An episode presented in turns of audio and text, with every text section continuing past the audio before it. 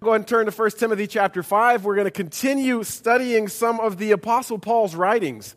Now, oftentimes when we study the Apostle Paul, we think of grand ideas. We think of big thoughts. We think of the theological Paul. Man, there's hands all over the place reaching out with that money. That's great. Paul will talk about justification by faith. He'll talk about wrestling with the law of Moses and God's promises through Jesus. He'll, he'll talk about the adoption theory and the atonement theory and the universality of sin and the need for a Savior and sorting through spiritual gifts and how they're used in the church and resurrection bodies versus our earthly bodies and the supremacy of Christ. And through all of this, we oftentimes take weeks, thank you, weeks to try and wrap our minds around all those big ideas. We wrestle. We pray, we preach, we study, we argue, we start all over the, again, and oftentimes we leave barely scratching the surface, and even more times than that, we leave scratching our heads. What did he mean by that? Today, we get to a passage in Paul's writings that is the opposite. It is very understandable, super practical, and we get to a part that I believe really, really fits with a day like today, Mother's Day. I want to pray, and then we will jump in. Uh, Lord God, thank you for an opportunity to spend time in your word to us. Uh, thank you that it displays your heart for us. And I pray that this morning we would hear that heart. I pray this in Jesus' name. Amen. It used to be on Mother's Day, well, maybe it still happens, um, families gather, right? And oftentimes, families gather in the morning and they say to mom, Mom, what do you want to do today? It's like the only day of the year mom gets asked that. yes. What do you want to do? And moms usually have two responses. The first is this I want us all to go to church together. I want us to do church together today. And the second response is after that, I don't care. As long as we just get along. Not a single amen for that? Amen. I'm going to ask for one later too, but thank you. Okay, two responses. Let's do church together today and let's all get along. Now, whether moms know it or not, those are theologically rich statements, desires, and they're based out of Scripture. The first is this the request to go to church together, or to do church together, as I like to say. You all know what church is, right? Yes. Now, we're doing part of church right now. The corporate gathered time where we stand, sit, sing, pass a plate, listen, listen to somebody talk, that is all part of church. But that's not nearly all of church. You guys are church. The people of God are church. Paul writes about that in some of his more theologically rich stuff. So here's some things from his letters. Colossians chapter 1 verse 18. Christ is also the head of the church, which is his body Romans 12, verse 5. So it is with Christ's body. We are many parts, but one body, and we belong to each other. 1 Corinthians 12 says something similar, as does Colossians 3, verse 6. This is God's plan. Both Gentiles and Jews who believe in the good news share equally in the riches inherited by God's children. Both are part of the same body, both enjoy the promise of blessings because they belong to Christ Jesus. Now, we could we should take these verses to mean that church is more than what we do from 931 till 1046 on a Sunday morning. Moms all over the place are thinking that's right. Church is what we do when we do life together.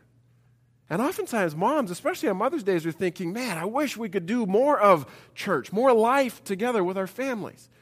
The ones that we've tried raising up in the Lord, and some have stayed and some have wandered, and we just really wish we could do church together. Some mom in here is thinking, Amen. And go ahead and say it out loud. Thank you, Carly. Let's do church together, mom says. And then let's get along. Let's all get along. We all have the stories of family gatherings gone bad. You know it's going to be bad right from the beginning when it just feels like everybody's walking on eggshells. The comment from one sibling to another sibling just adds to already festering issues that are going on deep within the surface. And you could see one sibling's blood begin to boil, and it gets hotter and hotter and hotter until that other sibling explodes during dinner, marches off yelling something about the other one. The, the spouse follows, and the kids are left there leaving looking confused and bewildered. And what just happened? Okay, maybe only some of us know those stories. Others have heard of them. Moms want us to get along. And here's where we get super practical with Paul's letters. He writes about this. 1 Timothy chapter 5 verse 1 and 2. Paul says, "Never speak harshly to an older man, but appeal to him respectfully as you would your own father. Talk to younger men as you would your own brothers. Treat older women as you would your mother, and treat younger women with all purity as you would your own sisters." Let's all get along. Well, we've got to remember two things as we move forward from here. The first is this Paul was writing a letter to a young man named Timothy who was leading a church. Now, Timothy was a young guy in charge of a church that would have had all ages of people. So he would have needed to be reminded of this. Hey, Timothy, there's going to be older men in your congregation. Treat them respectively, respectfully. Just because you're the head Fred, just because you're the senior pastor, doesn't mean you can treat them poorly. And he'd say, Timothy, to the older women, treat them like you would your mom. I've seen enough people today to where I know just saying that wouldn't hold sway. There's maybe less of the respect for the parent figure than there used to be. Back here, when, when Paul wrote this, this was one of the big Ten Commandments that everybody followed honor your mother and father. So for him to say this, it would have held serious weight maybe less so today. One author writes To age, there must always be given the respect and the affection which are due to those who have lived long and fared upon the pathway of life and experience. Now, Aristotle, you heard of him? In his key work on ethics, he writes this To all older persons, one should give honor appropriate to their age by rising up to receive them, by finding seats for them, and so on. So Paul tells Timothy, show the elders the honor and respect they deserve. And now he moves to the youngers. Timothy, show the, treat the younger men like you would your brothers. Again, today, maybe brothers don't always get along, but he's telling them, look, these guys are brothers in Christ. They have an equal share in the inheritance promised them by the Father. So treat them like those type of brothers. And he says, Timothy, treat the young women like your sisters. I love how he says this. Treat younger women with all purity as you would your own sisters. Purity. That's a specific reference. Paul is saying, Look, Timothy, you're a young guy, and there's going to be young women in your church who you have to pastor. You're going to be a spiritual leader to them. Pray for them. They're going to come and they're going to share their hurts, their pains, their struggles. You're going to lead them and there's a real good chance they're going to be vulnerable with you. And as a young man, Timothy, you need to be aware that that's a risk for you. Don't wander down the wrong path. So, boy, you better treat them with all purity, Paul tells Timothy. There was a commentator from the 1950s that writes this about this purity. He says, There must be fellowship of mind and heart between Christ's people, which is cleansed of lust and rendered secure by the highest kind of mutual love. So Paul begins Timothy, let's all get along in a Christ like and appropriate way. I said there's two things we needed to remember as we move forward. One, this is a letter to Timothy. But two, we also need to know that this is a letter Paul knew would be read to everybody. So he's giving these instructions to the entire church. Let's all get along. All. And he broadens this. In Acts chapter 2 and Acts chapter 4, we see the church in, in its beginning stages becoming the church. When those passages talk about everybody selling their belongings and caring for everyone the way that they did, it was their way of taking care of extended family. The early church did their best to live as extended family. Now, this meant more than just mom, dad, sisters, and brothers, it also meant slaves. Chapter 6, verse 1 and 2. All slaves should show full respect for their masters, so they will not bring shame on them or shame on the name of God and his teachings. If the masters are believers, that's no excuse for being disrespectful. Those slaves should work all the harder because their efforts are helping other believers who are well loved. We hear the term slave and we think of a movie like Amistad. We think of the slave trade. We think of the South not too many generations back. What we've got to remember is that when Paul mentions slaves, oftentimes these were people who, in a very real way, were almost adopted into the family. It was a close knit relationship, not the domineering boss subordinate type of relationship we think of when we think of slaves. I think of two people, Rosa and Jose. These are people who have worked for my wife's grandparents down in Southern California for years upon years upon years. They bring presents when there is a, a, a birthday in the family, and they receive presents. They bring meals when somebody's sick, and they're given meals when they are sick. They stand at the graveside and weep when loved ones are buried because they know this is family. That's the type of relationship Paul was mentioning when he talked about slaves in here. So Paul's advice to these type of workers, these type of extended family is, hey, guard and protect, care for the extended family. So far so good. Yes? Hey, I've talked about the mom's desires to go to church, to do church together, and to all get along. Now, whether they'd say it or not, there's a third desire that moms have. And most of the time, they don't say it. But if they were to be asked or pushed, they ultimately would say, Look, when, when all is said and done, I want to be taken care of. I want to make sure I, I'm going to be okay. Some future Mother's Day when my husband's not here, when my kids aren't here. I want to know I'm okay. Moms may not say that, but they feel that. Am I right? Moms just nod if, if that's. Amen. Okay, we got an amen. Carly is my token amen this morning. Give me five. Paul addresses this third concern too in a lengthy portion. 1 Timothy 5, verse 3 to 16. And I'm going to read the whole thing so you can follow along. Paul says, Take care of any widow who has no one else to care for her. But if she has children or grandchildren, their first responsibility is to show godliness at home and repay their parents by taking care of them. This is something that pleases God. Now, a true widow, a woman who is truly alone in this world, has placed her hope in God. She prays night and day, asking God for his help. But the widow who lives only for pleasure is spiritually dead even while she lives.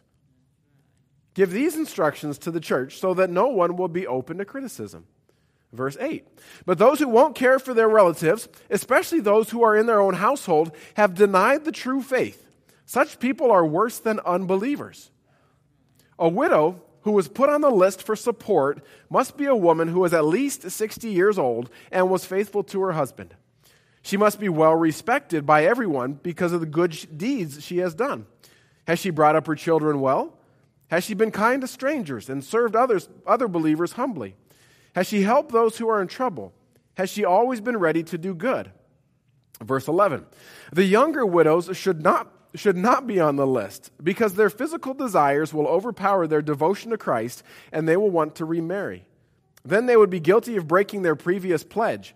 And if they're on this list, they will learn to be lazy and spend their time gossiping from house to house, meddling in other people's business, and talking about things they shouldn't.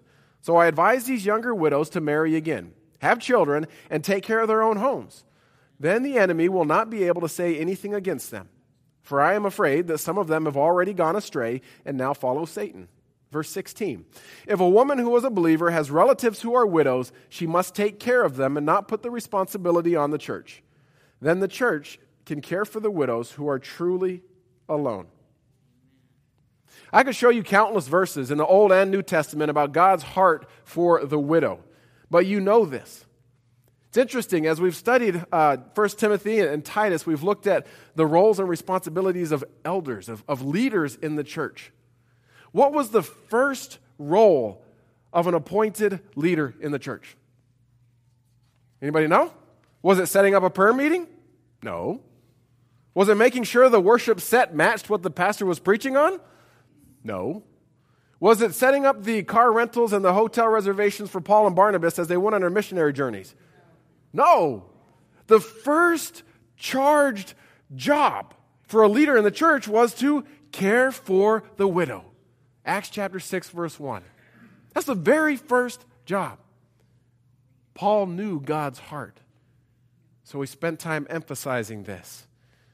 Now, widows back then could have become widows in three different ways. The first, their husband could have passed. This is, this is the way we are most uh, familiar with.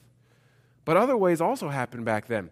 Second way, a man before coming to Christ who was a polygamist, who had several wives, could have come to Christ and decided, you know what, I should only have one wife. So he'd pick one and he'd leave the others behind. They would have been considered widows.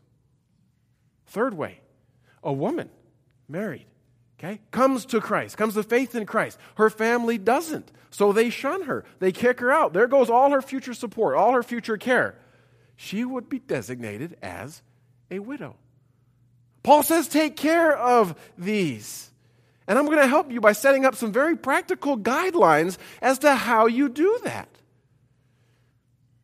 First, he says, if anyone else can care for the widow, let them do it. Anybody else, especially family. Chapter 5, verse 4. But if she has children or grandchildren, their first responsibility is to show godliness at home and repay their parents by taking care of them. This is something that pleases God. And verse 16, same chapter. If a woman who is a believer has relatives who are widows, she must take care of them and not put the responsibility on the church. Then the church can care for the widows who are truly alone. Paul says if somebody has family, Make sure they're taking care of the widow because this is a display of godliness. Caring for your widowed mom is holiness in action, Paul says. Holiness in action. Now, Jesus spoke quite pointedly on this matter as he was addressing the religious elite of the day. You can just listen to Matthew 15. It says, Some Pharisees and teachers of the religious law now arrived from Jerusalem to see Jesus. They asked him, Why do your disciples disobey our age old tradition? For they ignore our tradition of ceremonial hand washing before they eat. They thought it was a simple question. Jesus turns it on them. Jesus replied, Why do you, by your traditions, violate the direct commandments of God? For instance, God says, Honor your father and mother, and anyone who speaks disrespectfully of father or mother must be put to death. But you say it's all right for people to say to their parents, Sorry, I can't help you, for I vowed to give to God what I would have given to you. In this way, you say they don't need to honor their parents. So you cancel the word of God for the sake of your own tradition. You hypocrites! Isaiah was right when he prophesied about you, for he wrote that these people honor me with their lips, but their hearts are far from me. Their worship is a farce, for they teach man made ideas as commands from God.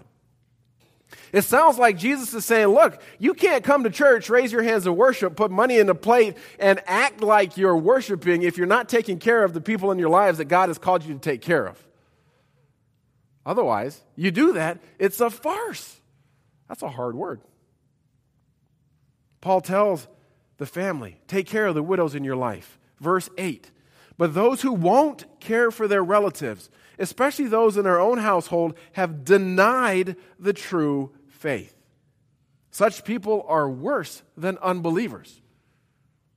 Harsh words, but true.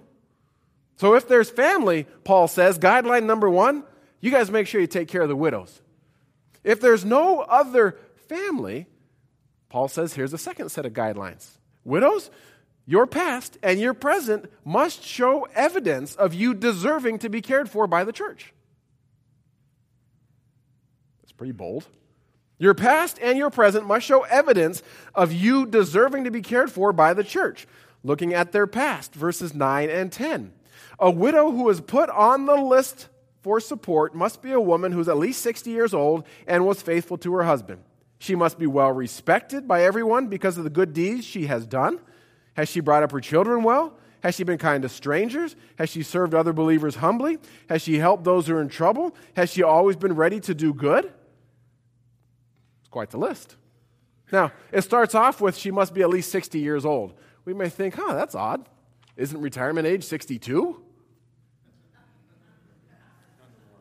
Not anymore, it's bumped up, right? 67. Back then, 60 was like the age. Plato, not Plato that you play with, kids, but the philosopher named Plato, in his picture and plan for the ideal state, held that 60 was the right age for men and women to become priests and priestesses. Eastern religions regard 60 as the right age to retire from normal activities in order to engage in a life of contemplation, in order to engage in a life of faith. Age 60 meant something. But it wasn't just survive until you get to 60 and then we'll take care of you. I mean, Paul laid it out. This is going to be quite the interview process. Hey, were you faithful to your husband? Did you do good works? Did you raise your children well? Were you hospitable to strangers? Did you serve other believers? I like what it says in a lot of your translations. Have you washed the feet of the saints? Did you always help people who were in trouble? And were you ready to do good? At age 60, if you could look back on your life and answer those yes, yes, yes, that was pretty impressive. Why would Paul set such stringent guidelines? This was kind of a new communal living type experience for people. And he was setting up these structures because you got to figure those outside the church would be watching. And they would realize, huh, I hit 60 years old. I can join those people. They're just going to take care of me. They'd convert for material benefit, not the spiritual necessity. Interesting, in the 19th century, missionaries in Asia dealt with this phenomenon.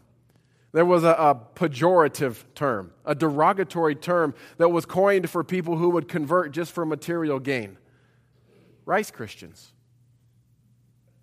People who, I don't mean that to be offensive, that, that's the term that was designated. These would be people who would convert simply to get food, not because they recognized the need for Jesus. Now, with these past guidelines, I think Paul is simply laying out a groundwork so that the church didn't get freeloaders. I think that's fair. Paul tells Timothy, look at a widow's past. He also tells Timothy, look at their present. Look at how they're currently living. Verses 5 to 7. Now, a true widow, a woman who is truly alone in this world, has placed her hope in God. She prays day and night, asking God for his help. But the widow who, who lives only for pleasure is spiritually dead, even while she lives. Give these instructions to the church so that no one will be open to criticism. Widows, Paul asks, where is your hope? What does your life currently look like? Is there evidence that you are putting your hope in Christ through prayer? Now, I mentioned Plato and the Eastern religion saying 60 was the right age to retire into a life of contemplation. They weren't saying 60 was the right age to retire from everything. Hey, we've made it, we don't have to help out anymore. We've served our time, and now others can do it. I don't believe they were saying that, and I don't believe Paul was saying that. In fact, I think what Paul is doing in laying out this, these guidelines, he's saying, Widows, prove it. Prove that your life is evident, that God is your hope, and that you're willing to pass on that hope to the church who is willing to take care of you. I like that so much, I'm going to say it again. Paul is saying to the widows, prove it. Prove that your hope is in Christ and you're willing to pass that hope on to the church who is willing to take care of you. Past and present requirements that Paul sets up for widows to be on the support list for the church. Now, he also adds one more guideline, and this one deals with younger widows verses 11 to 14. Younger widows should not be on the list because their physical desires will overpower their devotion to Christ and they will want to remarry. Then they'll be guilty of breaking their previous pledge. And if they're on this list, they will learn to be lazy and will spend their time gossiping from house to house, meddling in other people's business, and talking about things they shouldn't. So I advise these younger widows to marry again, have children, take care of their homes. Then the enemy will not be able to say anything against them. By suggesting the young widows get remarried, is Paul just being a male chauvinist? No. No. He's not. He's trying to guard against something. He's trying to guard and protect these young women from sinful, lustful actions that would be seen outside the church of the young women inside the church. He's trying to guard against these young women becoming lazy gossips, meddling in other people's business that isn't theirs to meddle in. Paul is guarding against this. It's a good thing we don't deal with this in the church anymore.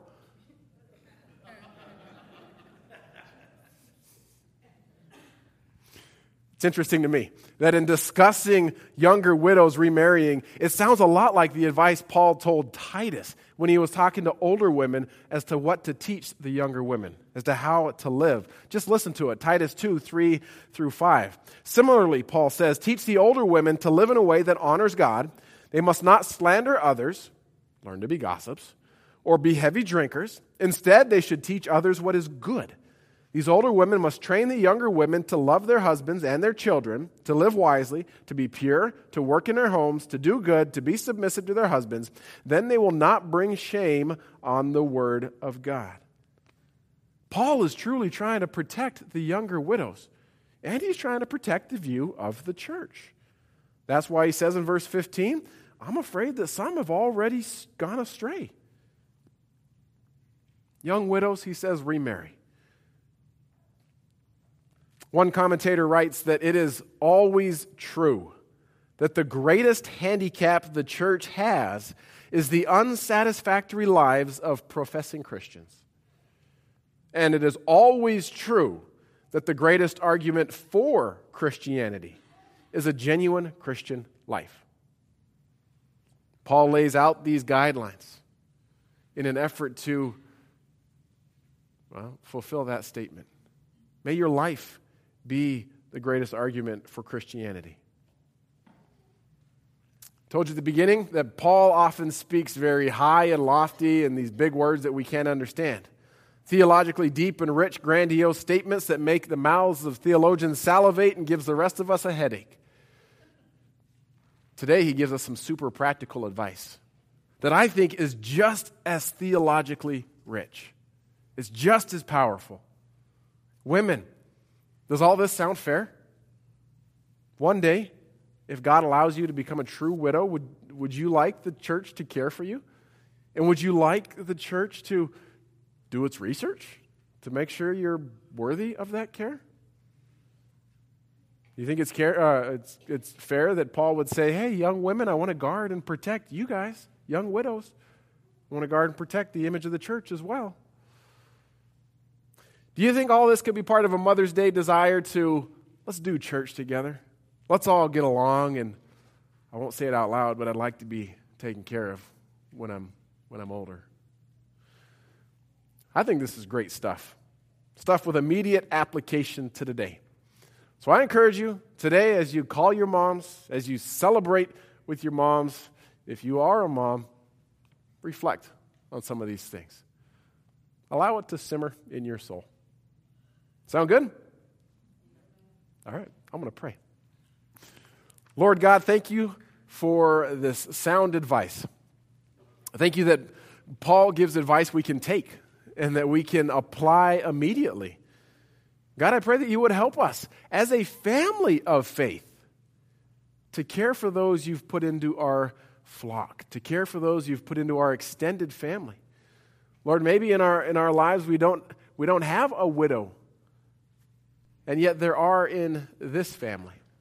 So I pray as First Church you'd help them, us care for them well. Lord, I pray for all the women in here, young and old, that they would be, ah, that they would live lives that glorified you, and that their lives would point people to Christ.